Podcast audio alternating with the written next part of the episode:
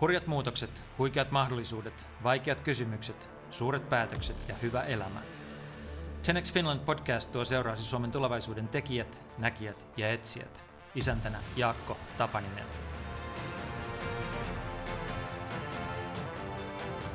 Susanna Pettersson johtaa Suomen tunnetuinta taidemuseota, Ateneumia, ja aikoo tehdä siitä koko Pohjois-Euroopan kiinnostavimman kansallisgallerian. Millä keinoin sellainen syntyy ja kuinka kiinnostavuutta mitataan? Entä miksi Susanna mielestä Guggenheimin hylkääminen on vuosituhannen suurimpia mokia? Puhumme myös laskuvarjohypyistä, juoksemisesta, uskaltamisesta, taideharrastuksen aloittamisesta, taiteen keräämisestä sekä siitä, kuinka Ateneum oli 1800-luvulla oman aikansa närkästyksen kohde. Liian kallis, väärällä konseptilla toteutettu ja väärässä paikassa. Hyviä kuunteluhetkiä.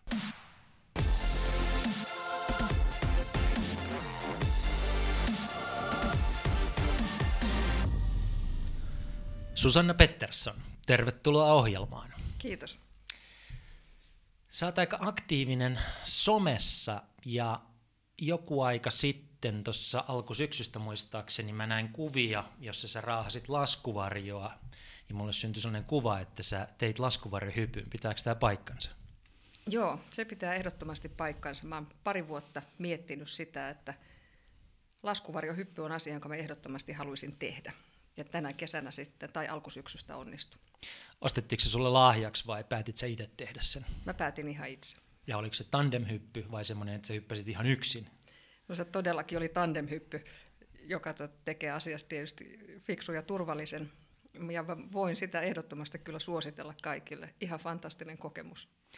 No, pystytkö sä kuitenkin meneen siihen tilanteeseen vähän tarkemmin, että mitä tapahtuu, kun ihminen hyppää tandemhypyn? Voitko niin kuljettaa meidät niiden tärkeimpien asioiden läpi, jotta mä, joka en ole koskaan tehnyt semmoista, saisin kuvan, mitä tapahtuu ja ehkä uskaltaisin helpommin tehdä sillä No ehkä ensimmäinen asia, joka, jonka mä havaitsin, oli se, että Malmin lentokentällä sijainnut lentokone, josta oli tarkoitus hypätä, oli todella pieni. Mä rupesin nauramaan, kun mä sen näin. Mä ajattelin, että ihan oikeasti, kun tonne täytyy mennä, eihän toi voi taivaalle nousta. Se oli niin pieni, että siellä ei ollut sisällä istuimia, ja sinne mahtui ohjaajan lisäksi neljä ihmistä. Eli, Eli me istuttiin koneen lattialla. Eli ei sovi ahtaan paikan kammosille? No, todennäköisesti ei. Toinen asia, jota mä hämmästyin, oli se, että se pienen pieni peltipurkki lensi niin kauniisti. Siinä tota, se lentämisen tunne oli hirveän kiva verrattuna sitten johonkin tämmöiseen isoon matkustajakoneeseen.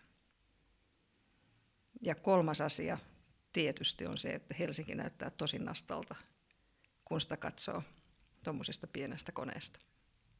Minkälainen se tilanne on siinä avoimen oven luona, kun sä oot kiinni siinä toisessa tyypissä? Niin tavallaan sulla, sähän et voi ottaa mistään kiinni, sä et voi tehdä mitään valintoja, sä oot täysin avuton. Miltä se tuntuu? No se, ei siinä hirveästi ehdi ajatella, sanotaan nyt vaikka näin, koska sitä on niin täysin keskittynyt siihen, että mitä seuraavaksi tapahtuu. Siinä ei ehdi ajatella, siinä ei ehdi pelätä, siinä ei ehdi oikeastaan katsoakaan. Että sitä vaan toimii niiden ohjeiden mukaan, jotka on käyty läpi. Ja missä vaiheessa vai tunnistaako sitä, missä vaiheessa tulee sellainen kaikkein hurjin adrenaliini rush? Jaa, toi on kuule hyvä kysymys. Ehkä se tulee sen jälkeen, kun on maassa. Sitten joo, että mä oon elossa. No joo, ja sitten niin hyvä fiilis siitä, että hei, mä tein jotain, jotain tota, mitä en olisi koskaan kuvitellut voivani tehdä. Mulle itselleni ehkä se suurin hämmästys oli, oli se, että sen vapaa-pudotuksen jälkeen, kun varjo avattiin, niin taivaalla oli tosi hiljasta. Ja se oli makea tunne. Joo. Tajuta, että kuinka suuri hiljaisuus siellä vallitsee. Mulla on ollut samanlainen kokemus, kun mä olen lentänyt kuuma-ilmapallolla. Mä en, niin kuin, ei sitä, sitä tietenkin ajattele, että kun on korkealla, niin se mm. varmaan tuulee. Mutta kun se liikkuu samaan tahtiin ilmamassojen mukana, niin siellä on täysin niin kuin, tyyntä ja hiljasta. Joo. Ja siinä on jotain mun mielestä hirveän kaunista, vapautta. Aitko hypätä uudestaan, vai oliko se siinä? Ei varmasti ollut siinä. Kyllä mä lähden heti, jos joku, joku vähän innostaa. Tätä, pitääkö sinulla olla hyvä kunto, että uskaltaa tehdä tuon? No siinä on tiettyjä rajoja. Yli 60-vuotiaat tarvitsee lääkärin todistuksen siitä, että on hyppykunnossa. Ja tota, no on siinä nyt sellainen, sellaisia rajoja tietysti, että jalkojen pitää taipua niin, että ne saa soviteltua sieltä koneen suuaukosta ulos ja tämän tyyppistä, mutta ei kai siinä nyt muuta ihmeempää. Oletko muuten aktiiviurheilija? Sä oot aktiiviurheilijan oloinen ihminen. No nyt lauantaina mä just juoksin 10 kilometriä Pelastakaa lapset ryn joulujuoksussa. Mm, sä juokset 10 kilometriä kerran vuodessa vai juokset säännöllisesti? Kyllä mä juoksen, mä juoksen joka viikko. Okei, okay, no. Uh, pari askelta taaksepäin ennen kuin mennään eteenpäin. Uh, sä kasvoit perheessä, jossa taide oli aika voimakkaasti läsnä. Ja niin kuin, tämä on sillä kiinnostavaa, että on lääkäriperheitä, jossa lapset seuraa vanhempiensa ammattia ja ne kai puhuu sit lääkäriasioista siellä pöydässä ja sitten on juristiperheitä ja insinööriperheitä ja kauppisperheitä ja niin edelleen, mutta että tavallaan, että minkälaista on, siis mä olen ymmärtänyt, että sun isä oli arkkitehti, isoisä oli taidehistorian proffa ja isoäiti oli piirustuksen opettaja. Mm, joo, paikkansa, joo. joo. Niin tota, niin kuin minkälaista on kasvaa semmoisessa ympäristössä, mistä niin kuin, tämmöisessä taideperheessä puhutaan ruokapöydästä? No varmaan ihan tavallisista asioista. Lapsena puhuttiin siitä, että onko ruoka hyvää vai ei, ja voisiko olla joskus jotain muuta ruokaa kuin just sitä, mitä oli lautasella.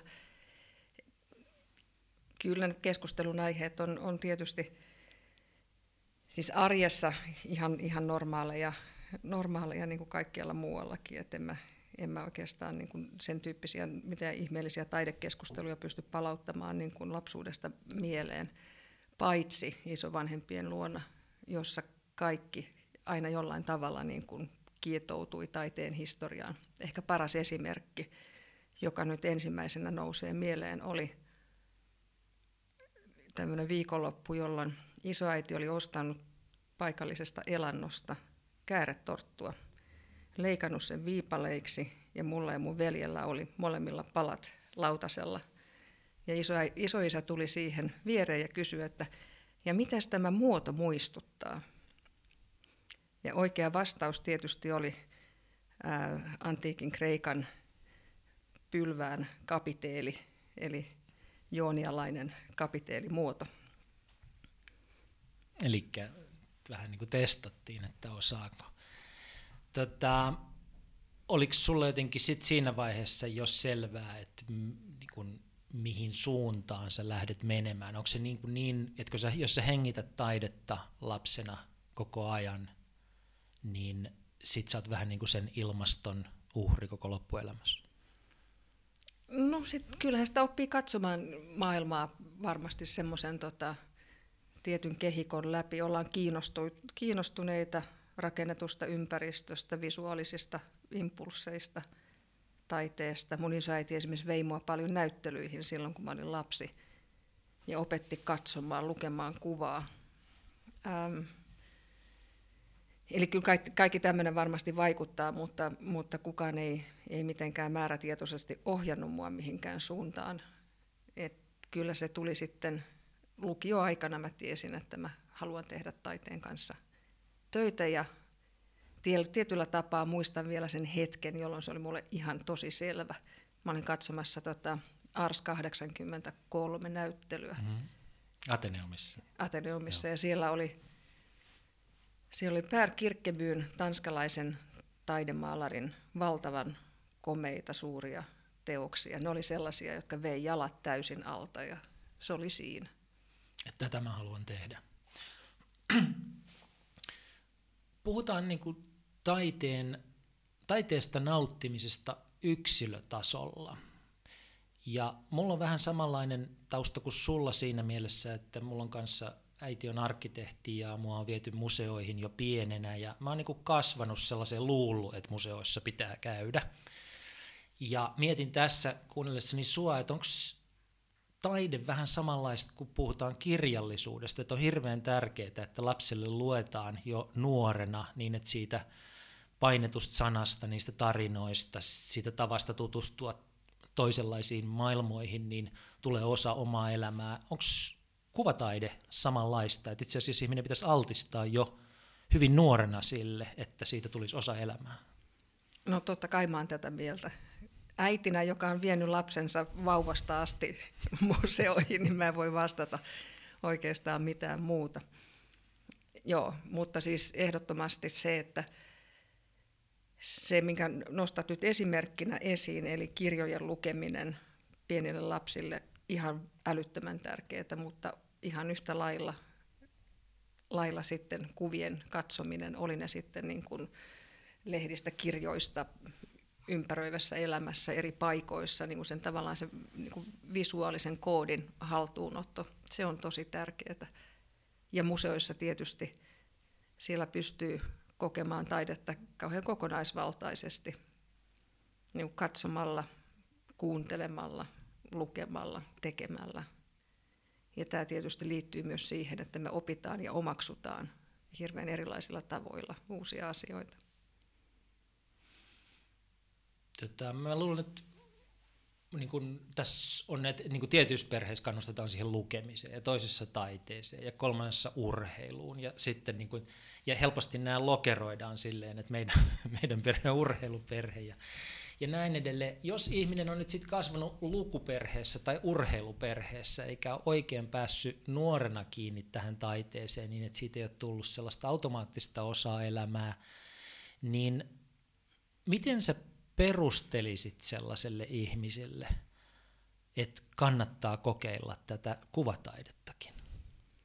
No ehkä vähän samoilla perusteilla kuin se, että miksi mä menin tekemään laskuvarjohypyn. Kannattaa kokeilla uusia asioita, ne ihan oikeasti avaa, avaa tota uusia ulottuvuuksia, mutta myös opettaa asioita niin kuin sulle, susta itsestäsi. Mutta mä menisin vielä itse asiassa takaisin tuohon lokero, lokeroajatukseen, jonka tuossa esitit. Mä tiedän, että se on tietysti tämmöinen vähän mustavalkoinen kärjistys, mutta mä haastaisin sitä. Mä en ole ollenkaan varma, että se lokerointi loppuun asti edes pitää paikkansa, koska, koska tota, kirjallisuusperheissä harrastetaan kuvataidetta ja urheilua. Usein nämä itse asiassa kaikki kentät liukuu päällekkäin kyllä mä, jos mä ajattelin vaikkapa itseäni, niin opettaja äidin ja arkkitehti isän lapsena, niin päädyin teininä harrastamaan kuusi kertaa viikossa karatea ja se oli ihan jees. Tota, edelleen sitten, jos, jos niin kuin sä sanot, että joo, että sä opit tuntemaan itseäsi ja, ja tota, näin, niin sitten jos ihminen kysyy, että mitä hyötyä siitä on mulle, että mä käyn tuolla mitä hyötyä taiteesta on mulle, niin mitä sä sitten sanot? Kaikki sellaiset asiat, jotka saa ajatukset liikkeelle, niin mä uskon, että siitä on ehdottomasti hyötyä. Ei se oikeastaan sen kummempaa tarvitse. Onko siitä hyötyä semmoisella tasolla, kun nykyään niin kuin taiteesta puhutaan myös aika funktionaalisessa mielessä, että esimerkiksi Marko Ahtisaari oli tässä samassa podcastissa ja me puhuttiin pitkään siitä työstä, jota hän tekee, jossa tutkitaan niin kuin musiikin terveysvaikutuksia, että musiikilla voidaan oikeasti lääkitä mm. ihmisiä ja korvata tuota tämmöisiä perinteisiä lääkkeitä, niin onko tästä olemassa tutkimustietoa tai muuten sulla niin kuin kokemuksellista tietoa, että kuvataiteella voisi olla samanlainen rooli? Joo, siitähän puhutaan paljon ja siitä on, on kirjoitettu paljon. Erityisesti Ruotsissa on, on tota, tehty tutkimuksia kuvataiteiden terveysvaikutuksista ja kulttuurin terveysvaikutuksista nyt ylipäätään. Ja, ja kuvataiteiden osalta me it, tehdään itse tällä hetkellä hanketta, joka innostaa mua ihan valtavasti. Me ollaan partneroiduttu japanilaisen yrityksen DNPn kanssa. DNP tarkoittaa siis Dai Nippon Printing ja se on Japanin yksi suurimmista tämmöistä mediataloista, jossa on 45 000 työntekijää. Ja se on perustettu samalla vuosikymmenellä, kun Ateneum avattiin yleisölle, eli 1880-luvulla. Ja tänä päivänä DNPllä on osasto, jonka nimi on Museum Lab. Museum Lab on tähän asti tehnyt töitä Louvren kanssa – nyt me ollaan heidän, heidän kanssaan tehty yksi tämmöinen pienempi hanke ja juuri nyt sukellettu kohti tämmöisiä täysin tuntemattomia vesiä. Ja meidän yhteisenä tavoitteena on testata hypoteesia, että voiko ikonisilla kuvilla avata muistilukkoja samalla tavalla kuin musiikkia, musiikkia vaan. Ja tämä on minusta älyttömän jännää. Meillä on ollut nyt kaksi, tota, kaksi konferenssia, yksi oli täällä Suomessa ja, ja tota, toinen ihan hiljattain Tokiossa. Ja Tokiossa mä olin itse puhumassa siellä ja, ja samassa yhteydessä puhu myös muun muassa japanilaiset aivotutkijat, joilla oli hyvin kiinnostavaa dataa siitä, että millä tavalla erityyppiset kuva-aiheet vaikuttaa meidän aivon, aivojen alueisiin. Ja siinä oli käyty läpi esimerkiksi ihmisiä esittäviä taideteoksia, maisemia esittäviä taideteoksia, asetelmia. Ja ne vaikuttaa, ne tunnereaktiot ja kokemukset eri kohdissa aivoja. Silloin kun tehdään tuommoista tutkimusta, niin etsitäänkö niin kuin kuvastoa, joka olisi voinut olla tälle ihmiselle nuorena tärkeä, ja sitten näytetään sitä. Niin kun musiikissa, kun avataan muistilukkoja, niin mä oon ymmärtänyt, että etsitään sellaisia kappaleita, mitkä on joskus saattanut olla tärkeitä tälle ihmiselle, ja hyvinkin huonossa kunnossa oleva muisti saattaa yhtäkkiä herätä, kun mm. se kuulee tutun kappaleen. Niin pyritäänkö tuossa samaan? No periaatteessa siis samantyyppinen niin tausta-ajatushan siellä on. Sen takia me työskennellään näiden ikonisten, ikonisten teosten parissa ja niitähän meillä tuolla Ateneumissa on erityisen paljon. Joo. Yksi niin kuin ulottuvuus tässä yksilötason taiteen kuluttamisessa on sitten niin kuin kerääminen. Minkä takia niin monet, tai ainakin aika monet menestyvät ihmiset keräävät taidetta? Nyt, nyt sä esitit kysymyksen, josta voidaan puhua sitten todella pitkään, mutta mä otan nyt sen maltillisen kaavan mukaisen vastauksen. Tota, Mähän olen tutkinut taiteen keräilyä siis itse tosi pitkään. Mä aloitin itse asiassa jo 80-luvun lopulla tämän aiheen parissa. Mä olen tutkinut sitä toisaalta institutionaalista keräämistä ja toisaalta sitten nimenomaan yksityistä keräämistä. Ja, ja haastatellut to, melkoisen määrän yksityisiä keräilijöitä. Sen lisäksi mä itse asiassa kirjoitin siitä on kohtalaisen kauan aikaa, mutta kirjoitin kuitenkin niin kuin suomalaisen taiteen keräilyn ensimmäiset tarinat auki 1800-luvulta ja lähdin sieltä katsomaan juuri näitä tämmöisiä motiiveja. Ja motiivit, jos mennään sinne niin kuin suomalaisen taiteen keräilyn alkujuureen, niin lähtee ryhmittymään erilaisten tota, teemojen ympärillä, joista ensimmäinen on tämmöinen sosiaalinen arvon nousu. Oli ihan tyypillistä, että esimerkiksi senaatin virkamies lähti keräilemään itselleen kokoelmaan, jotta hän sitten saisi enemmän pelimerkkejä sosiaalisissa seurapiireissä. Kansalliset pyrinnöt, siis tämmöinen nationalistinen henki, liittyi joillakin keräilijöillä ihan selkeästi siihen motiiviin. Haluttiin niin kuin rakentaa kansakuntaa. Sitten tota, ihan puhdas tämmöinen filantropia ja mesenaattitoiminta liittyy myös siihen. Halutaan tukea taiteilijoita. Ja sitten on keräilijöitä, jotka esimerkiksi hankkii teoksia kokoelmaansa, koska he tutkii niitä. Eli se semmoinen renesanssiaikainen ajatus, ajatus siitä, että, että objektit on aina yhteydessä tietoon ja se objektit yhteen liimaava tekijä, eli keräilijä, on sen tiedon generaattorikeskus, joka, joka lisää ja lisää tutkimalla avaa ikään kuin aina uusia, uusia tota, kerroksia tai kuori sipulia, ihan kuinka vaan. Ja tänä päivänä tietysti sitten niitä motiiveja on varmasti paljon enemmänkin kuin tässä mainitut, mutta pohjimmiltaan me ollaan niiden perusasioiden äärellä sitten, sitten tota, kun ajatellaan näitä lynkykeräilijöitäkin. Mutta onko siinä myös sellaista, että haluaa, niin kun, että sellainen ylimaallinen nerous ja taito on läsnä omassa elämässä, että siitä ikään kuin saa jonkunlaista, siitä henki jonkunlaista energiaa omaan elämään, ja siitä tarttuu jotain? Joo, aika paljon puhutaan siis kokoelmien aurasta, keräilijän aurasta, siitä, että, että ne valitut teokset niin kuin yhteen saatettuina muodostaa ainutlaatuisen kokonaisuuden, joka on keräilijälle ihan älyttömän merkityksellinen ja antaa tietysti parhaimmillaan paljon myös sitten kaikille niille, jotka pääsee katsomaan sitä kokoelmaa. Tehän saitte just uskomattoman lahjoituksen hämmästyttävältä keräilijältä. Kerroksä siitä? Joo, pitää paikkansa. Me saatiin lahjoitus, jonka takana on kajaanilainen ranskan ja englannin kielen lehtori Tuomo Seppo. Hän on kerännyt koko elämänsä taidetta, ihan teinipojasta alkaen. Ja kaikki valinnat elämässään hän on tehnyt taiteen hyväksi. Hän itse kertoi sitä, että, että jos hän on kaupungilla ja tekee mieli kahvia, hän menee kotiin keittämään kahvit. Sen sijaan, että hän menisi kahvilaan. Ja ne on tämmöisiä niin kuin pieniä arjen päätöksiä, joista niin kuin, kun niitä on riittävän paljon, niin muodostuu itse asiassa suuria summia, jotka voi sitten sijoittaa, sijoittaa siihen, että kartuttaa omaa kokoelmaansa.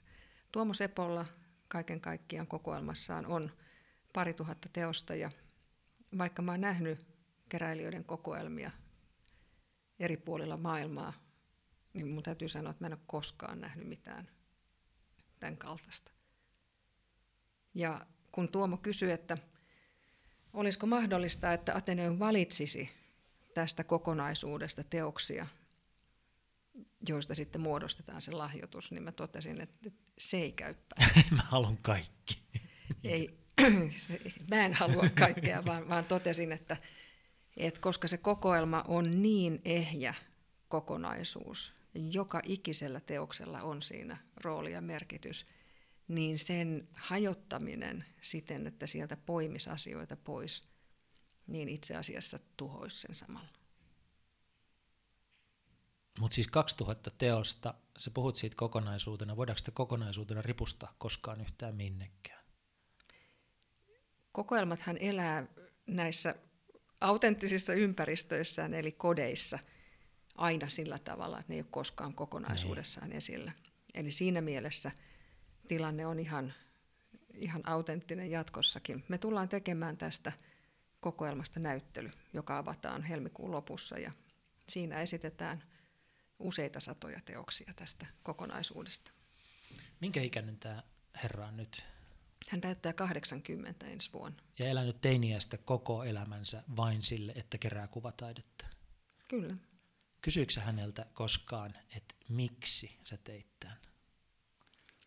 Monet, jotka elää taiteen ympäröimänä, tietysti hakee itsekin vastausta tähän kysymykseen ja, ja monilla on siihen tarina kerrottavana. Ähm, joillakin se on niin kuin hyvinkin artikuloitu, joillakin se tulee, tulee sitten vähän, vähän tota, hajanaisemmin ulos. Tuomo Seppo on äärimmäisen analyyttinen ja hän puhuu tästä keräilyharrastuksestaan todella suurella sydämellä ja, ja tota, kertoo sitä taiteen kanssa elämistä ja hengittämistä tavalla, joka kyllä ainakin mulle kertoo sen, että se, se on vain kasvanut häneen kiinni. Ja vastaus tähän sun kysymykseen, että miksi, niin sieltä ei tule niin kuin yhtä ainotta selitystä, paitsi se valtava niin kuin tarve ympäröidä oma elämä teoksilla, jotka puhuu, puhuttelee, saa ajattelemaan, liikuttaa syvältä. Jos joku nyt kuuntelee tätä podcastia ja miettii, että toivoiskin olla aika makea elämä, että mä keskittyisinkin tommoseen, mutta kun mä en oikein kauhean paljon tiedä kuvataiteesta, niin mitenköhän mä oikein pääsisin alkuun? Niin miten sä miten, miten niin kuin ihminen, jolla ei ole oikein taustaa tässä, niin miten hän pääsisi niin kuin kuvataideharrastuksen, nautiskelun alkuun? Mitkä on ne ensimmäiset askeleet? No, eiköhän se ole vähän sama, sama juttu kuin tota keittiössä. Et jos ei ole koskaan laittanut ruokaa, niin jostain se lähtee liikkeelle. Se kokeilemalla, katsomalla. Ja museot on ihan älyttömän hyviä paikkoja siinä suhteessa, että, että ne on turvallisia paikkoja, siellä ei voi tapahtua mitään ikävää ja, ja tarjontaa on runsaasti, sieltä löytyy ihan varmasti jotain, joka, joka tuntuu omalta. Ja sitten kun löytää sen ensimmäisen langanpään, joka tuntuu omalta, näyttää omalta, joka saa ne ajatukset liikkeelle, niin siinä se alku on. Kannattaako se tehdä silleen, niin kuin sä hyppäsit laskuvarjolla, että tekee se jonkun kanssa, joka tietää sitä asiasta enemmän? Se on aina hyvä idea. Ja niitähän itse asiassa on näitä, näitä tämmöisiä kulttuurikavereita. Mistä Eri... semmoisia löytyy? Tota, voi voi, voi kun on, mulla on nyt tuossa puhelin. Jos mä googlaan kulttuurikaveri, niin löydänkö mä kulttuurikaveri? Tota, eri kaupungeissa on näitä tota, ihan siis tämmöistä niin järjestäytynyttä toimintaa, että on, on joukko ihmisiä, jotka lähtee sun kanssa vaikka teatteriin, oopperaan, näyttelyyn. Ja varmasti googlaamalla löytyy. Joo. Puhutaan seuraavaksi Atenomista ja siitä, että mitä vähän laajemmin siitä, miten, miten sä päädyit sinne ja mitä sä oot siellä tekemässä, kun niin kun, tavallaan kun katsoo sun uraa taaksepäin, niin sähän aloitit siellä jo hyvin nuorena oppaana, vai miten se oli, ja, ja olet ollut siellä sitten Joo. enemmänkin. Et sit, niin kuin jälkikäteen se tuntuu aika loogiselta, mutta sitten mä oon ymmärtänyt, että se päätös ei kyllä niin kuin ollut yhtään silleen niin kuin looginen ja itsestäänselvä, kun sulle soitettiin keväällä 2014. 14. Mm. Ja sä olit just hiljattain aloittanut, siirtänyt koko perheessä Lontooseen, sä olit aloittanut Lontoon kulttuuriinstituutin johtajana – sä olit just päässyt alkuun. Mm, totta. Ja sitten nämä ryökäleet soittaa, että nyt sun pitäisi tulla takaisin Suomeen. Niin kerro siitä, että niin kuin tavallaan sua oli groomattu, valmisteltu siihen, että sä olisit joskus Ateneomistöissä niin kun mahdollisesti johtaja-asemassakin, mutta se tuli ihan väärään aikaan. Niin minkälaista se päätöksenteko oli silloin? No päätöksenteko oli, oli tota helppoa käytännön järjestelyt ehkä sitten vaatii enemmän akrobatiaa, koska onhan se selvää, että tällainen, tällainen tilaisuus tulee tasan kerran elämässä ja se on siinä. Silloin täytyy, täytyy tehdä ratkaisuja. Mutta tota, joo, sä oot oikeassa siinä kyllä, että mä aloitin aika nuorena – nuorena niin kuin erilaisissa hommissa Ateneumissa oppaana ja Ateneumin ystävien sihteerinä ja mä oon tehnyt hirveän monenlaisia asioita museossa, josta on valtavasti hyötyä tänä päivänä, koska kun on tehnyt sitä professiota vähän eri näkökulmista, niin silloin pystyy myös samastumaan, samastumaan niin kuin oikeastaan melkein kaikkien työntekijöiden niin kuin kysymyksiin, asioihin, ainakin hirveän paljon helpommin – jos tämmöistä taustaa ei olisi. Ja siihen liittyy myös se, että, että mun ja kaikkien täytyy ymmärtää se, että, että, että tota, kuinka jokaisen työllä on tosi iso merkitys tuossa kokonaisuudessa. Koska museohan ei toimi lainkaan, jos näitä kaikkia ammattiryhmiä ei siellä seinien sisäpuolella olisi. Nyt mä unohdin sun kysymyksen. Mun Mikäs kysymys oli? oli vaan se, että, niinku, tavallaan, että miten se päätöksentekoprosessi meni silloin, kun ah, sulle niin, soitettiin. Keväällä, että, joo. Että, joo. joo. No ei se pieni perhekonsultaatio ja sitten todettiin, että pakataan kamat ja muutetaan takaisin Suomeen. Meillä tytöt oli siinä vaiheessa hyvin kiinni siinä paikallisessa koulusysteemissä. Vanhempi tyttäreni oli juuri tehnyt GCSC ja ja oli siirtymässä sitten seuraavalle tasolle. Anteeksi, mikä on GCSC? GCSC on, se on siis tutkinto, jossa tehdään, tehdään tiettyjä aineita. Vähän siis samantyyppinen systeemi kuin ylioppilaskirjoitukset, mutta alemmalla, no. alemmalla tasolla. Mutta tota, takaisin, takaisin muutto Suomeen sitten tapahtui kohtalaisen ripeässä aikataulussa ja loppupeleissä sitten tytötkin oli tyytyväisiä. Sä oot sanonut Lontoota lempikaupungiksesi.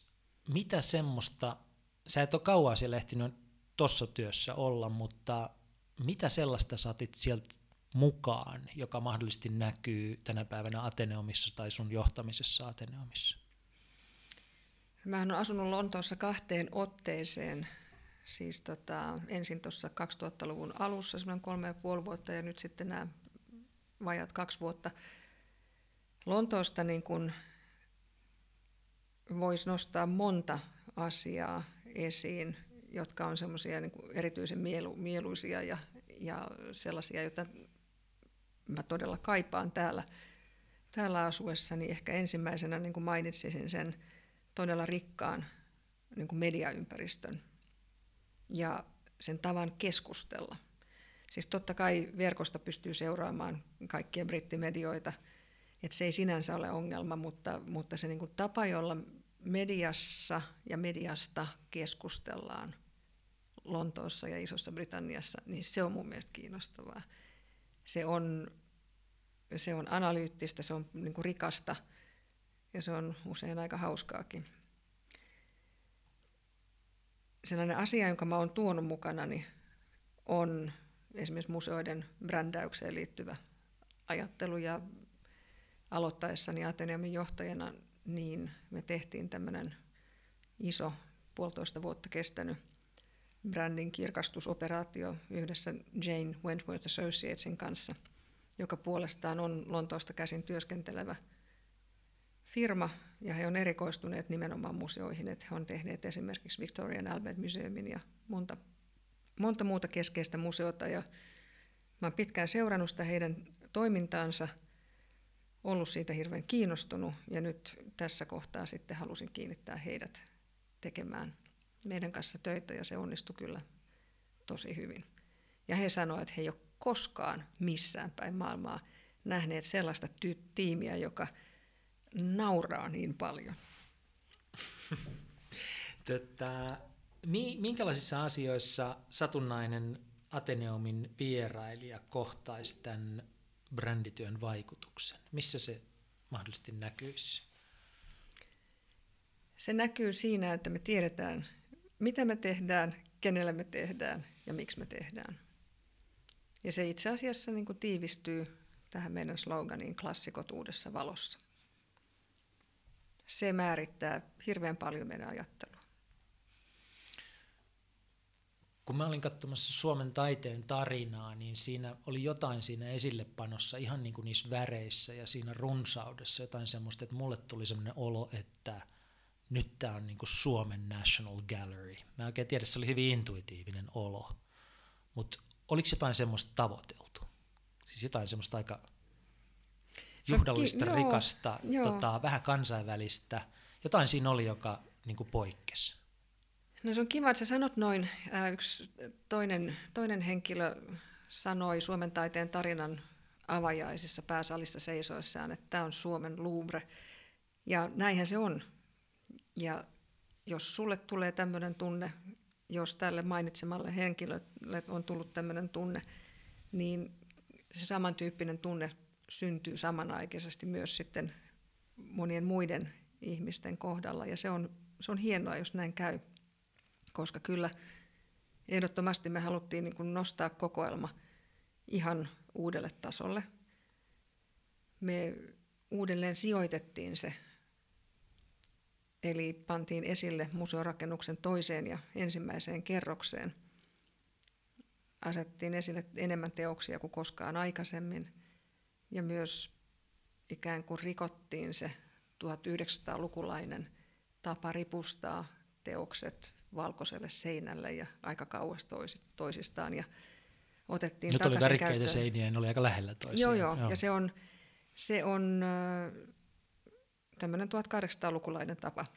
Eli ollaan ikään kuin, ikään kuin tota, uskollisia niille teoksille ja tuodaan ne siihen omaan aikaansa, omaan aikaikkunaansa, koska ne on kaikki maalattu aikana, jolloin ne on ripustettu rinnakkain ja vierekkäin ja päällekkäin ja, ja tota, ehdottomasti niitä värillisiä seiniä vasten. Tässä tota, kokonaisuudessa meillä oli mukana hollantilainen näyttelyarkkitehti Marcel Schmalgemeyer, joka oli hyvä valinta. Hän nimittäin niin kuin Suomen kulttuurin ulkopuolelta tulevana henkilönä uskalsi esittää paljon kysymyksiä, jotka liittyivät teosvalintoihin. Ja hän haastoi meitä kysymällä, että hei, että minkä takia tämän teoksen täytyy olla mukana, miksi tämä on tärkeä ja näin poispäin. Ja siitä tuli paljon parempi kokonaisuus tällä tavalla. Onko kulttuuri, siis sä oot ennen kaikkea nyt tehnyt töitä kulttuurin kanssa, mutta on, mikä sun käsitys on, onko kulttuuriorganisaatioiden johtaminen jollakin perustavaa laatua olevalla tavalla erilaista kuin muiden organisaatioiden? Ei. Siihen mulla on lyhyt ja napakka vastaus.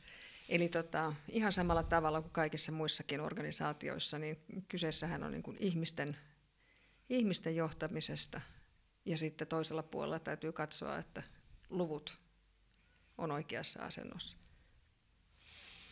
Joo, kun siis niin kuin mediapuolella usein kuitenkin ajatellaan, että on olemassa nämä luovat ja sitten on olemassa nämä puvut, mikä tarkoittaa sitä, että toiset osaa sisällöt ja toiset osaa numerot ja sitten ne niin kuin, nykyään niitä pitäisi koko ajan keskustella paremmin keskenään, mutta jotenkin se niin kuin jaetaan kahtia ja myös ajatellaan, että niin kuin, niiden luovien johtaminen on erilaista kuin niiden, jotka äh, härää numeroiden tai myynnin tai tuotannon tai tämmöisten mm. konkreettisten ymmärrettävien asioiden kanssa, mutta saat sitä mieltä, että lopulta niin kun johtamisen tavat näissä on samanlaisia. Joo, ja siis mun pöydällä yhdistyy molemmat koko ajan. Et se on tota, sen kysymyksen ehkä vois, sitä voisi niin kuin vielä avata siihenkin suuntaan, että kun sä nyt otit nämä luovat ja puvut, niin voisiko ajatella niin, että siellä niin kuin pukujen maailmassa olisi myös sitä luovuutta?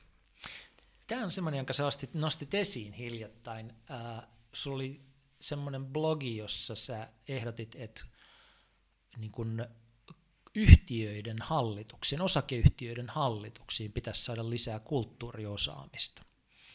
Ja tavallaan mä luulen, että niin taideväki taputtaa, että toihan on hirveän kiva idea, mutta sitten jos sun pitää perustella se näille puvuille, että hei, että tästä on oikeasti hyötyä, koska hallitushan vastaa sen yhtiön hyvinvoinnista ja taloudellisesta terveydestä ja siitä, että osakkeenomistajat tienaa, niin miten sä perustelet sen heille, että lisää kulttuuriosaamista hallituksiin?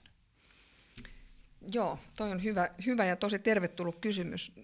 Jos ajatellaan siis sitä, sitä niin kuin asiantuntemuksen laajuutta, joka esimerkiksi kulttuuriorganisaatioiden vetäjillä on. Kun sitä lähdetään avaamaan, niin se vastaus ikään kuin purkautuu jo itsestään ulos, koska kulttuuriorganisaatiot ihan luonteensa vuoksi tangeraa niin moneen toimialaan. Oli kyse sitten esimerkiksi matkailuelinkeinosta tai tästä hyvinvointinäkökulmasta, josta me puhuttiin aikaisemmin – tai esimerkiksi opetuksesta, koulutuksesta ja niin poispäin. Et, et sieltä tavallaan saa kiinnekohtia hyvin monentyyppisiin toimialoihin.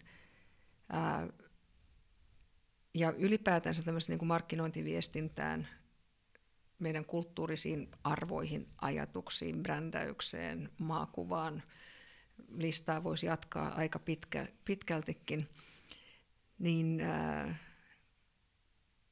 se osaaminen, osaaminen on siis toisin sanoen tämmöistä niin kuin monipuolista, monialaista ja niin kuin ketterästi sovellettavaa erilaisiin tilanteisiin.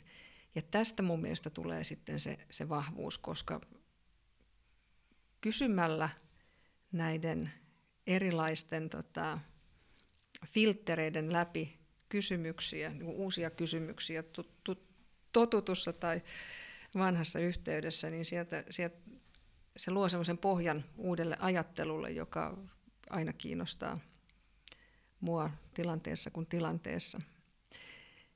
Mutta jos, jos mun pitäisi pitää nyt sitten se hissipuhe siitä, mm. että minkä takia, minkä takia niin kulttuuriosaamista tarvitaan et me, anteeksi, me hallituksessa päätetään siitä, että onko toimitusjohtajalla meidän luottamus vai ei, ja me vaan hankitaan uusi toimitusjohtaja. Me koitetaan päättää näistä investoinneista, että mennäänkö tohon suuntaan mm. vai tohon suuntaan, kuinka kovaa uskalletaan mennä. Niin millä tavalla tämmöisissä päätöksentekotilanteissa kulttuuriosaaminen auttaisi meitä? Jos tämä on se, mitä hississä sulta kysytään. Joo, niin. se on sitten monilukutaitoisuutta ja laaja-alaisuutta. Ja se toimii kyllä. Mä itse näen sen ainoana humanistina Aalto-yliopiston hallituksessa, että kyllä sille on tarvetta. Okei, että sulla on niinku henkilökohtainen kokemus tästä, tiedät, että se toimii. Joo.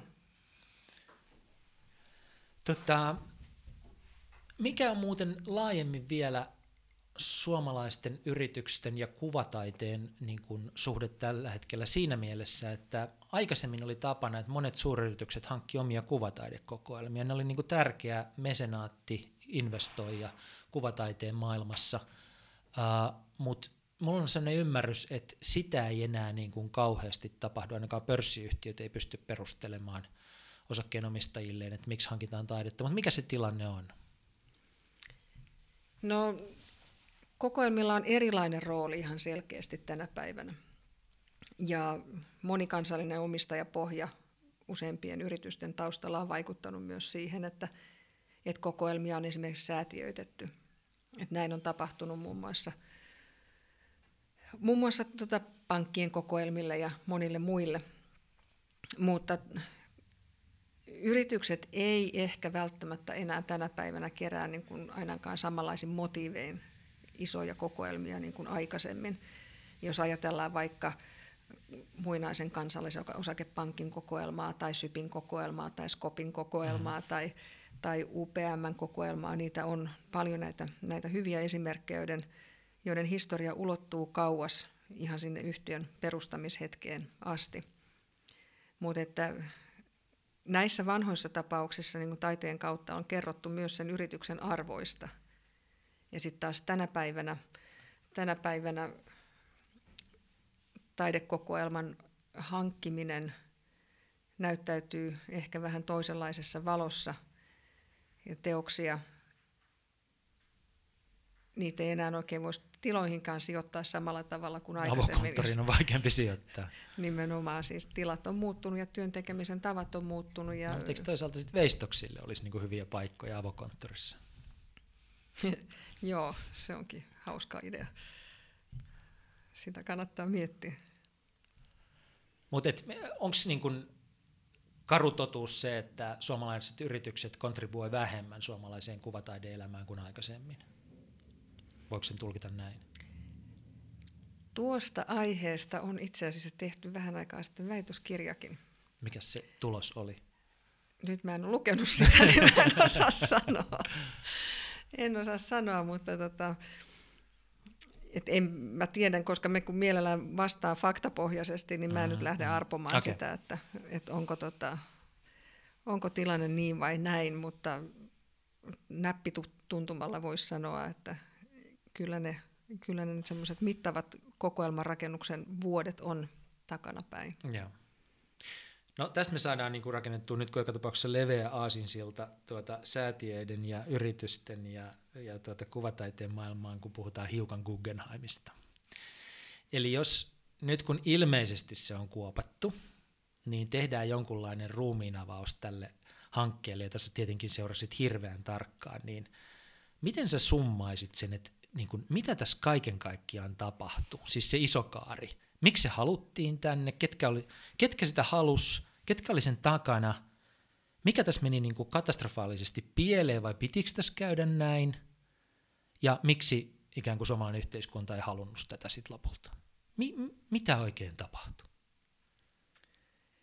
Tämä on kauhean, kauhean iso aihe ja lopputulos on nyt se, mikä tiedetään, eli Eli paikallinen poliittinen päätöksenteko johti siihen, että yhdessä illassa pöydältä pyyhkästiin kymmeniä miljoonia yksityistä ja yritysrahaa, joka olisi kohdennettu kuvataiteelle ja kulttuurille.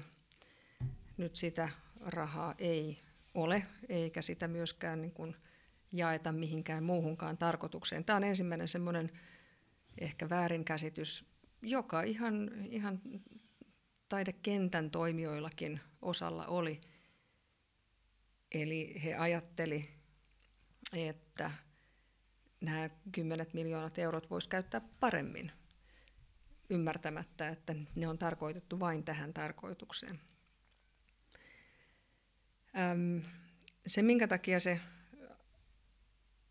aloite mun mielestäni oli äärimmäisen tervetullut niin suomalaiselle kentälle, liittyy siihen, että, että tämän aloitteen myötä me kaikki niin kuin alalla toimivat ihmiset nähtiin, että siitä olisi meille hirveän paljon hyötyä ja etua siinä mielessä, että tämmöisen uuden vahvan toimijan tuleminen suomalaiselle kentälle, totta kai sehän niin kuin kirittää positiivisesti, se tuo, tuo tuota uusia ajatuksia, uutta keskusteltavaa ja toimii tämmöisenä niin kuin hyvänä sparraajana tietyllä tapaa. Se olisi myöskin luonut luonut niin kuin ihan konkreettisesti työpaikkoja, mahdollisuuksia suomalaisille alan ammattilaisille, osaajille ja tietysti suomalaisille taiteilijoille.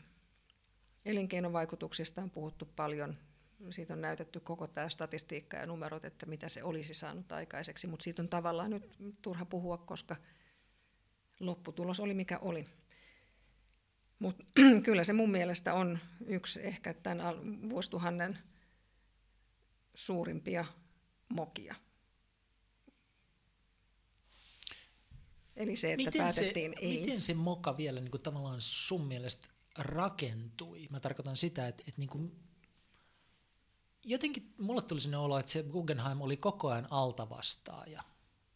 Ja, ja niin kuin, että missään vaiheessa ei syntynyt semmoista niin kuin laajaa innostusta siitä. Tietyissä piireissä oli innostusta ja ehkä se, että tietyissä piireissä – semmoisissa aika hyvinvoivissa piireissä, menestyneissä piireissä ja niille on innostuneet tästä, niin jotenkin tässä mahdollisesti kateellisessakin Suomessa ajoittain niin herätti sit vastustusta. Et jotenkin se, joku, joku tässä meni niin kuin fundamentaalisti pieleen kanssa tässä tavassa, millä, millä tätä tuotiin, vai miten, miten sä ajattelet? No mä, Eihän se nyt sit yhdestä niin. illasta siellä valtuustossa ollut kiinni. No teknisesti kyllä, mutta, mutta tota, se mitä tapahtui ennen sitä, niin, niin, niin kaikki tietohan on ollut koko ajan saatavilla ja prosessi on ollut hirveän avoin, mutta ehkä sitten näissä meidän suomalaisissamme asuu sisällä tämmöinen suuri epäluulo kaikkea muualta tulevaa kohtaan. En mä sitä muuten pysty selittämään. Onko jotain sellaista sun mielestä koko tässä Guggenheim-hankkeessa niin kuin jäänyt sanomatta, joka, me emme tarkoita jälkiviisaasti, mutta vaan niin kuin olisi ollut hyvä sanoa ääneen. Nyt sanoit ääneen, että se oli iso moka olla ottamatta sitä tänne Suomeen, mutta onko jotain muuta, mikä olisi niin kuin jäänyt ihmisiltä huomioitta ja ymmärtämättä? No kyllähän koko tätä keskustelua niin kuin totta kai leimaa se toimiala tuntemattomuus. Ja se on sellainen asia, että kyllä mä nyt totta kai olisin toivonut, että esimerkiksi alan, alan tota, ammattilaisia, tässä tapauksessa esimerkiksi pääkaupunkiseudun johtavien museoiden johtajia, oltaisiin kuunneltu hieman tarkemmin siinä kohtaa, kun kysyttiin, kysyttiin konkreettisia kysymyksiä esimerkiksi näiden kävijälukujen realistisuudesta – tai siitä, että onko kustannuslaskelmat tehty oikein. Ja kyllä mun mielestä täytyy myöskin niin kuin luottaa siihen asiantuntemukseen, jota eri ryhmät edustaa. Eli kun tehdään tosissaan selvityksiä ja laskelmia, niin ei niitä nyt niin kuin huvikseen tehdä. Eikä niitä tehdä ainakaan niin kuin väärin perustein tai, tai väärän suuntaisiksi. Mutta vielä se niin kuin vastustus, niin, niin tavallaan kumpuaako se taidevihamielisyydestä, kumpuaako se Amerikan vastaisuudesta, kumpuaako se niin kuin siitä, että tämän hankkeen takana oli menestyviä ihmisiä? Mikä sä luulet, että oli niin kuin jotenkin joka vaikutti sen koko homman imagoon sillä tavalla, että se ei, ei niin kuin kerta kaikkiaan saanut tarpeeksi ilmaa siipiensä alle. Mä luulen, että yksi, yksi tek, selittävä tekijä on ihan yksinkertaisesti tietämättömyys, koska tota, ihan todella fiksut, fiksut ihmiset niin kuin nojaa sellaisiin stereotypioihin ja yleistyksiin, jotka ei pidä tänä päivänä paikkansa, jotka on saattaneet joskus pitää paikkansa edes, ed, esimerkiksi edellisen johtajan kaudella, mutta tota, en mä tiedä, vaikea sanoa. Ja mä en myöskään niin kuin halua, halua lähteä niin kuin nostamaan jotain erillisiä syitä. Että se on no ehkä semmoinen niin vaan ajatus, että mitä tästä voisi oppia, ajatellen, niin kuin, että seuraavan kerran kun joku keksii jonkun fantastisen ison idean. Niin, niin sitä ei kannata ampua alas, se nyt ainakin voisi oppia siitä. Mutta muuten Suomessa on, ja Helsingissä varsinkin on eletty tämmöistä niin ihmeellistä niin kuin taiteen riemukulun aikaa, kun muistelee taaksepäin, että miten vaikeaa tänne oli saada nykytaiteen museo. Mm. Se kesti kauan ja se oli niin kuin tosi hankalaa ja näin edelleen. Niin nyt kuitenkin yhtäkkiä meillä on hirmuinen määrä hyviä museoita ja niitä joka tapauksessa rakennetaan lisää, niin kuin Aamos rakennetaan tuohon keskelle Helsinkiä mm. ja niin edelleen. On semmoinen olo, että joku ihmeellinen suuri muutos on tapahtunut. Te raportoitte huikeita kävijälukuja tällä hetkellä, näyttelyt on hienoja. mi- mitä tapahtui tässä? Miksi Helsingistä tuli niin yhtäkkiä vahva kuvataidekaupunki? No, siinä on monta tekijää tietysti. Siis me puhutaan, puhutaan tietysti ihmisistä, ihmisten ideoista, kontakteista ja sitten myöskin noista anteeksi, käytettävissä olevista rahoista, eli millä niitä näyttelyitä sitten tehdään. Mutta kyllä se, kyllä se sieltä ihmispäästä lähtee liikkeelle, että et meillä on tällä hetkellä hyvä miehitys keskeisillä paikoilla ja, ja näillä henkilöillä, jotka vastaa kokonaisuuksien pyörittämisestä, on hyvät tiimit ja tiimeillä on hyvät kontaktit maailmalle. Et ei se sen toisaalta kummallisempaa ole, mutta toisaalta se on myös asia, jota täytyy koko ajan, koko ajan niin vahvistaa, kehittää ja viedä eteenpäin. Ja me tehdään myös paljon yhteistyötä keskenämme. Jos museopuoli elää tämmöistä vahvaa aikaa ja museoissa käydään pa- paljon, niin sitten täytyy kysyä, että minkälaista aikaa suomalainen kuvataide elää tällä hetkellä, kun mulla on vähän semmoinen olo itse, kun on kuitenkin 80-luvun lapsi, niin silloin niin kuin ei puhuttu museoista niin, kuin niin hirveästi, vaan puhuttiin niistä, että silloin niin kuin uusi polvi kuvataiteilijoita rynni mm. esiin Suomessa, mm.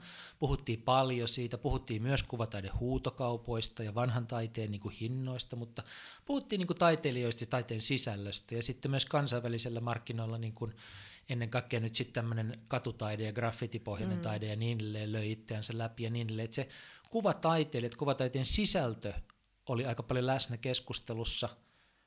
Öö, luenko mä vääriä, seuraanko mä vääriä medioita vai onko mulla joku muu näköharha, kun musta taite, niin kuin sisällöt ei ole yhtä vahvasti tällä hetkellä puheessa.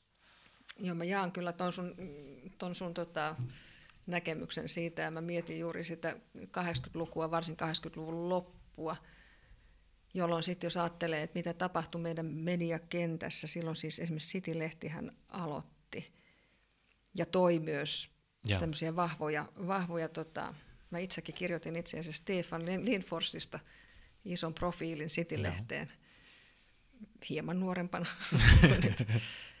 mutta, tota, mutta taide ja taiteilijat oli, oli vahvasti esillä. Onhan ne nytkin, mutta ehkä tämä muu melu ja häly tässä mediaympäristössä on lisääntynyt niin paljon, että se, ne ei myöskään erotu sitten samalla tavalla. Tai tai siihen voi vaikuttaa myös se, että me haetaan tämmöisiä niin kuin ääriilmiöitä, tämmöisiä megatähteyksiä, mm. saara-aaltoja, yeah. jotka sitten niin kuin nostaa hetkellisesti yhden taiteen alan tai yhden artistin sitten keskeisempään asemaan. Mutta sinänsä kun sä katselet niitä taiteilijoita ja taidetta lähempää, niin onko niinku tavallaan, eletäänkö me kuitenkin myös sisältöpuolella ihan verevää, hyvää, luovaa kautta, vaikka niinku huomio jotenkin keskittyykin museoihin ja museobrändeihin? Meillä on hirveästi hyviä taiteilijoita ja nyt täytyy muistaa myös, että taiteilijathan liikkuu hirveästi. Eli, eli se 70- tai 80-lukulainen tilanne, jossa suomalaisen taiteilijan ulkomaanmatka on uutinen, niin siinähän, siinä pisteessä me ei luojan kiitos enää olla. Mm-hmm. Ateneumin ja Guggenheimin väliltä löytyy sellainen yhteys kanssa, josta sä hirjattain kirjoitit, joka liittyy siihen, että Ateneumiakin vastustettiin aikoinaan hurjasti. Ja sä oot kai tehnyt niin väitöskirjatyötäkin vähän liittyen siihen, eikö niin? Mm, joo. Ja, ja tota, voiko se kertoa siitä, että mikä oli tilanne 1800-luvulla, kun tänne haluttiin Ateneum ja sitten jotkut ei halunnut sitä? Joo, siis se on, se on hirveän kiinnostava vaihe Suomen historiassa kaiken kaikkiaan sikäli, että tämä keskustelu, joka kiertyi Ateneumin ympärille, sitä voi pitää tämmöisenä suomalaisen taidekentän ensimmäisenä suurena murroksena, koska se jakoi ihmiset kahteen leiriin. Toiset oli niitä, jotka olisi halunneet tämmöisen perinteisen taideakatemian, Akademie för fria konstärna, joka olisi perustettu ruotsalaisen mallin mukaan. Ja sen akatemian yhteyteen olisi avattu omana osastonaan Suomen taideyhdistyksen kokoelma, joka käytännössä muodostaa nykyisen kansaisgallerian, eli myös Ateneumin kokoelman ytimen. Mutta tätä, tätä ajatusta ja mallia pidettiin aika vanhanaikaisena, ja näin ollen siihen rinnalle kehitettiin kilpaileva malli, joka piti sisällään sen ajatuksen, että rakennetaankin rakennus, jonka katon alle yhdistyy sekä nämä perinteiset kaunotaiteet että sitten taideteollisuus. Ja molemmat, molemmat kokoelmat saivat, sais kotinsa tästä kokonaisuudesta, mutta myös molempiin taiteen aloihin liittyvät koulut sijoitettaisiin tähän yhteyteen. Ja näin, niin kuin tiedetään, niin tämä malli sitten voitti.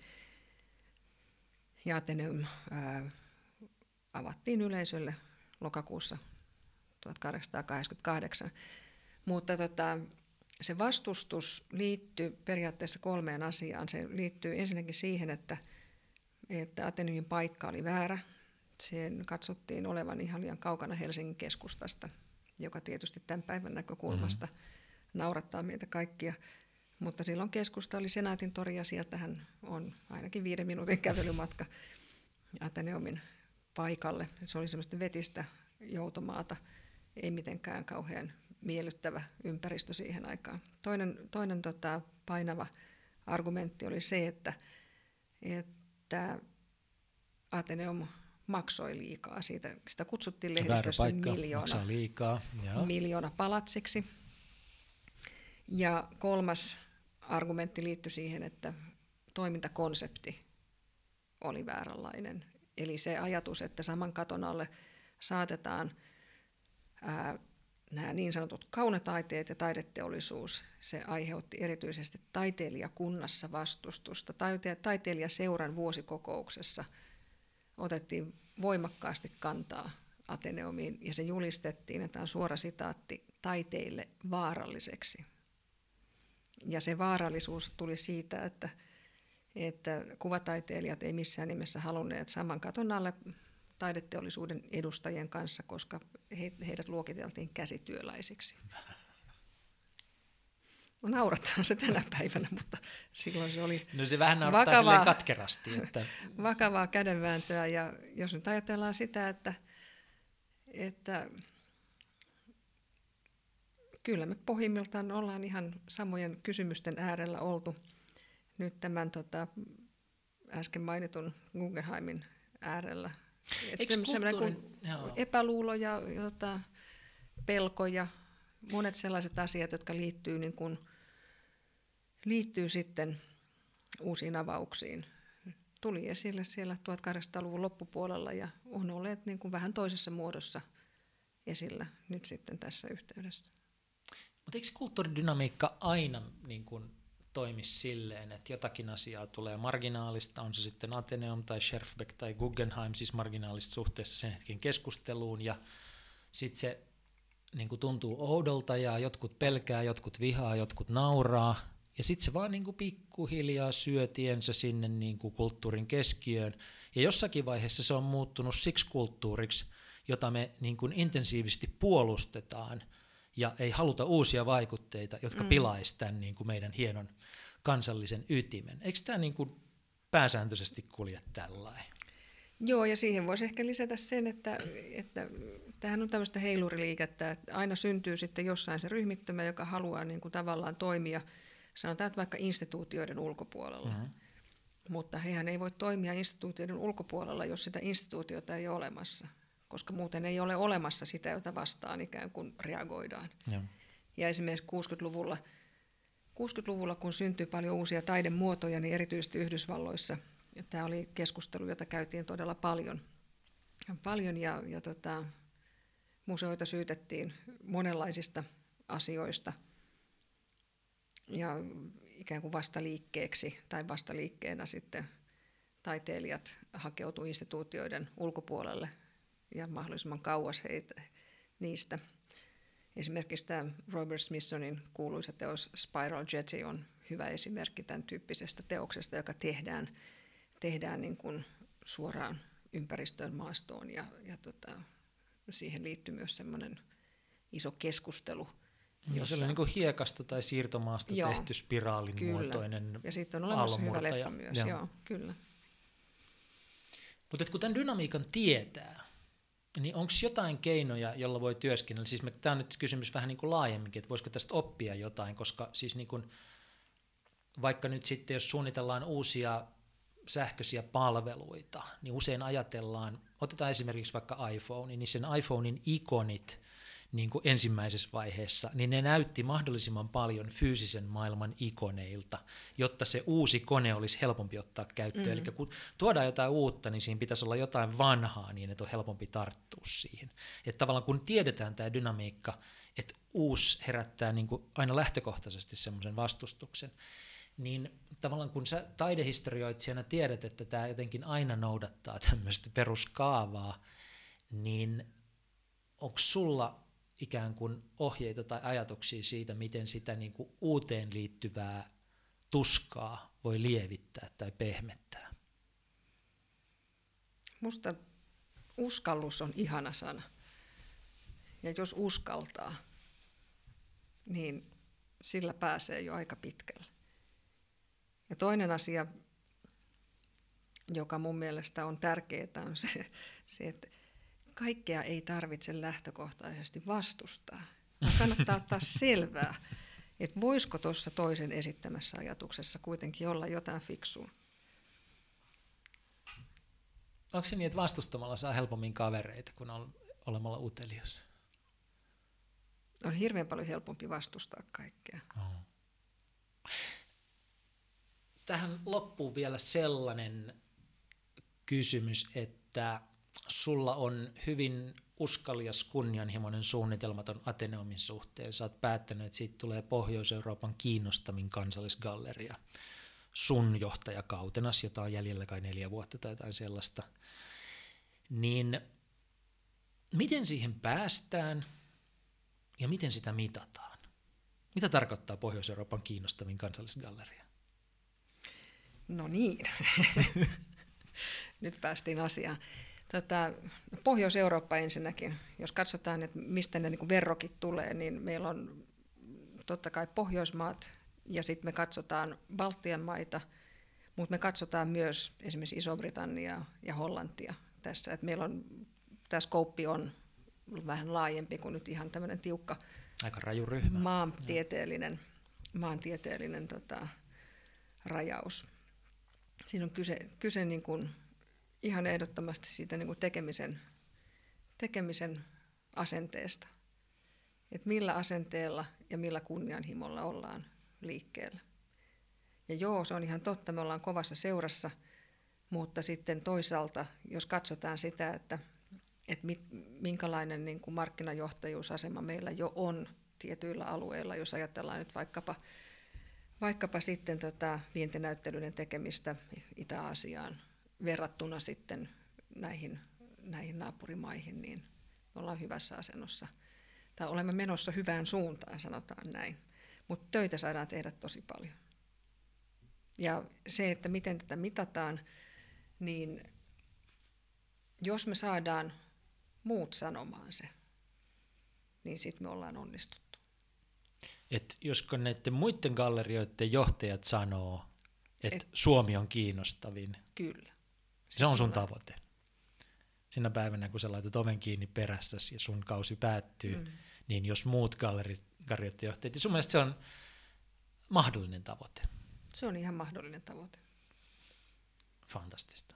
Tätä, ihan loppuun kolme samaa kysymystä, jotka mä kysyn aina vierailta tässä podcastissa, joista ensimmäinen on se, että onko joku semmoinen appi, ohjelma, palvelu, jota sä oot viime aikoina huomannut käyttävässä selvästi enemmän kuin aikaisemmin? Mä oon täysin koukussa tuohon tota, tämmöiseen Naikin juoksuapplikaatioon. Miten sitä käytetään? Mitä tapahtuu? Mä laitan sen päälle silloin, kun mä lähden juoksemaan, ja sitten se mittaa mun, mun juoksun, erittelee tota kilometrit, kuinka nopeasti tai hitaasti mä oon ne juossut, piirtää reitit ja kerää sitä dataa. Et mä tiedän tota päivän ja viikon ja kuukauden tarkkuudella, että mitä mä oon juossut ja miten on mennyt ja siitä näkee sen kehityksen myös. Miten sä hyödynnät sitä dataa? Sehän on nykyään tärkeää, että me hyödynnetään dataa, niin kuinka sä hyödynnät sun henkilökohtaisesti juoksudataa? Sehän on hirveän hyvä tämmöinen motivaattori. Jos mä näen, että mä oon nyt juossut vähemmän kuin edelliskuukautena, niin kyllä mä aika nopeasti löydän itseni tuolta juoksemasta. Okei. Okay. No sitten, mikä olisi sellainen kirja, jota sä oot viime aikoina suositellut ystäville, tai no vastaan tulijoille vaan, että tämä kannattaa nyt lukea? Mä, tota, mä luen kohtalaisen paljon kaikenlaista. Mä oon viime aikoina ehkä eniten suositellut Elina Kiiski-Katajan Sitralle tekemää me, megatrendiselvitystä. Se on hyvä. Mistä Siitä sen löytää? Miten sen saa? Verkosta. Ihan vapaasti Kyllä. ladattavissa. Eli mi- miten se pitää löytää? Elina Koski. Kiiski. Elina Kiiski-Kataja. Elina Kiiski-Kataja. Sitran megatrendiselvitys 2016. Okay. Se, siellä kerrotaan muun muassa siitä, kuinka teknologia muuttaa kaiken ja, ja kuinka työ tulee muuttumaan, monia tällaisia kysymyksiä. Mä oon suositellut paljon niin sun ja Marko Ahtisaaren kirjaa ää, tästä median murroksesta. Siinä on mun mielestä paljon semmoista, semmoista, jota ihmisten pitäisi lukea ja ymmärtää, kun mietitään esimerkiksi informaatiokuilua tämmöisenä uutena luokkajakajana ja sitä, että mistä nämä, mistä nämä ilmiöt tavallaan saa alkunsa. Mutta kyllä mä suosittelen noita ruotsalaisia dekkareitakin. Mä luen niitä kielitaidon Onko ylläpitämiseksi puh- ruotsin kielillä ja mä voin kertoa, että mulla on aivan loistava murhasanasto. Ää, ne on hyvää viihdettä. Mikä on ykkönen tällä hetkellä? Mikä on yöpöydällä tällä hetkellä? Kenen kirja? Voi kirja? kamala. Hokkanesser? Ei ole, ei ole.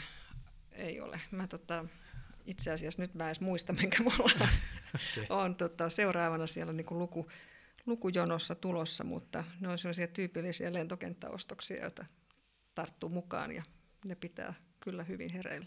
Nordic Noir. Tota, ja sitten ihan vihoviimeinen, mutta tärkeä kysymys, joka on se, että kun vietät Suomessa oikein hyvän viikonlopun, niin missä sen vietät ja mitä sen viikonlopun aikana tapahtuu? Mä, tota, mä lähden, äh, mä lähden meidän teoreettiselle mökille, joka tarkoittaa sitä, että mä avaan kotitaloni etuoven ja kävelen takapihalle. Se on mulla paras paikka. Silloin, jos mä saan istua siellä rauhassa ja lukea, niin siihen tiivistyy monta tärkeää asiaa. Ja missä tämä sijaitsee, tämä kotitalo? Jollaksessa. Jollaksessa. Jollaksessa kävelet takapihalle ja luet kirjaa, niin se on Kyllä. parasta koko maailmassa. Mm, siinä se on. Hyvä. Tuhannet kiitokset Susanna Pettersson. Varmaan niin kuin tärkein asia, mikä tässä tuli tänään sanottua, jos toivon, että kaikki tarttuu tähän, on se, että seuraavan kerran, kun joku esittää tosi ison idean, niin ei aloiteta siitä, että ammutaan se alas. Juuri näin.